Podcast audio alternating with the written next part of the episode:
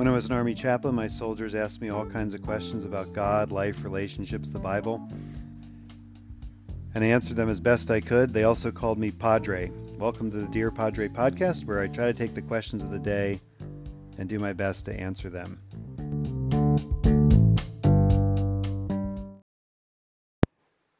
The rules for waging warfare in the Old Testament are set out in the Pentateuch, in the Law of Moses. You assemble all the people, organize them into different units. There's people put in charge of those different units, all the way down to the squad size of 10. And then you get up and you say to everybody, has anybody gotten married in the last year? Has anybody bought land in the last year and hasn't plowed it? Has anyone bought a cow and hasn't milked it yet? And then, is anybody afraid? If you're afraid of fighting, you can go home. And this was what the Lord commanded Moses to say to the people before they engaged in battle.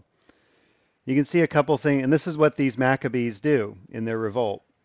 They're cut off from Jerusalem. The Greek army, the Seleucid army, has occupied the city of Jerusalem, the temple, the sanctuary, that's what they call it.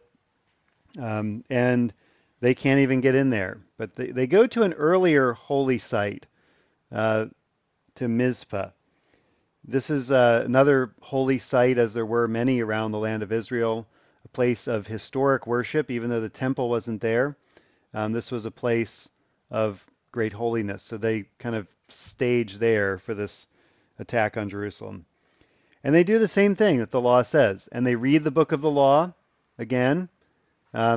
They bring the Nazarites out. These are men who have taken a vow to be celibate, to not eat any meat, and to not cut their hair. John the Baptist was one of these. Samuel was one of these. And Jesus was not one of these, because even though he was from Nazareth and a Nazarene, he was not a Nazarite. Subtle distinctions linguistically, but kind of a big deal when it comes to eating meat or cutting your hair. And these Nazarites are brought out to sort of rally the people to holiness. They are like the monastics or monks. They're set apart in this way. And they read the book of the law. And I wonder, like, who went home? You know, I wonder who left. Those who hadn't fathered a child and had been married needed to do that. Those who had need to take care of their farms, and then those who are afraid. That part of being afraid always kind of gets me, because this is something we really don't allow most American in the draft, at least. If you were afraid, that was not a reason to not be drafted during the drafts all the way up into Vietnam. And today, if you're afraid before a battle, that's not really a factor that's asked or considered. And given the nature of battle and warfare in the ancient world and in our world, you want everybody that's there to want to be there on some level, to not give in to panic. Panic is, in the Greek understanding, a god. God Pan goes among the troops of the enemy and sows this thing called panic. And once one person has it, another person gets it, and another person gets it, and pretty much you have everybody running away. Which on an ancient battlefield where, you could be fighting and you could look over and see a tree line or woods over there, and it's right over there, you could get away in ways that really you couldn't get away in the modern battle spaces of today. This would be an enticing thing. So this idea of their own consent is in there. Their own consent to be in a battle is part of this waging war formula. God is not squeamish when it comes to warfare in the Bible. God doesn't do a lot of apologizing for fighting or sending people into war and warfare. This is the reality of the scriptures. And it goes back to that psalm that Mike read so well, Psalm 109. This is a psalm where there is some really harsh cursing in it, cursing against one's enemies, those who have done betrayals, those who have hurt us, those who have hurt the innocent. Let his days be few, and another take his office. Some pretty harsh words spoken. And this is the context of these kinds of words.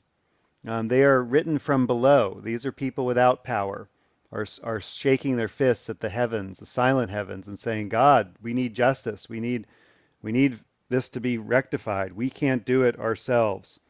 In spite of all the righteousness and goodness that we've done, these people, or this one person especially, is attacking us. They repay evil for good, hatred for my love.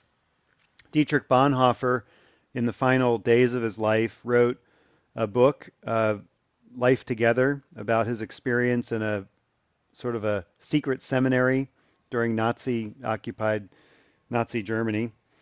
And he talked about an enemy. What is an enemy? An enemy is someone who doesn't want your love, he says. It's not always someone who's like out to get you, but also someone who doesn't want your love, no matter what you do, no matter how kind you are to them, how gracious, how loving, they don't want it, and they oppose you. And the more you extend yourself, the more hurt you become. And this seems to be the dynamic in Psalm 109, that the more trusting I am, the worse it hurts. The more good I do, the more evil I get repaid with. And the more I love, the more I am hated. This is the twisted dynamic of the wicked man in Psalm 109. And so the curses that go against him fit that context really well. God does allow us to have emotions and feelings, even feelings of terror before a battle, even feelings of terror before a confrontation that we have to make, a difficult conversation, a repentance, an asking for forgiveness, an assertion of our own needs, a setting of boundaries, all of these things that scare us and make life hard and difficult. God says it's okay to be afraid of those things. It's okay to be nervous. That is normal. But the work needs to be done. Forgiveness needs to be asked for. Reconciliation needs to be initiated. Love needs to happen, even if it's a love that steps back and says, I need to not continue to facilitate being repaid evil for my good, as the psalmist says. Or even before a battle, to retake the sanctuary that these Maccabees are experiencing. God is there. God is present, even in these moments of great anxiety. And the Maccabees make that really clear, that God is going to go with them. And it'd be better to die doing something good than to just watch it all fall apart. And I think this is the lesson of life for hard days and difficult days when it's hard to get moving. I sometimes say to myself, I'm going to do one little thing today. One little thing I think is good. That's about all I can do today. And sometimes you need to do that. And that's what these Maccabees are saying. And God will go with them, and God will go with you. Amen.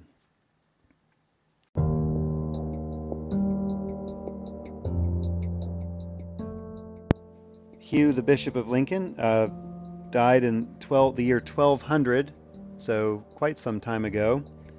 But he was a monk, the son of a soldier who became a monk and brought new life to the monasteries of England, and also stood up to kings when he had to, but was made Bishop of Lincoln and devoted his life to renewing that diocese and the work that it was done for the poor of that place. One of the things he did or had was a swan that followed him around all the time and guarded him from any attackers. The swan was famous for being really kind and nice to him and really mean to everybody else. And if you've ever met a swan, you know that is how they are. They are not peaceful animals. But they were for Hugh, the Bishop of Lincoln, so we thank God for his life. O holy God, you endowed your servant and Bishop Hugh of Lincoln with wise and cheerful boldness, and taught him to commend the disciplines of a holy life to kings and princes. Grant that we also, rejoicing in the good news of your mercy, and fearing nothing but the loss of you, may be bold to speak the truth in love. In the name of Jesus Christ, our Redeemer. Amen.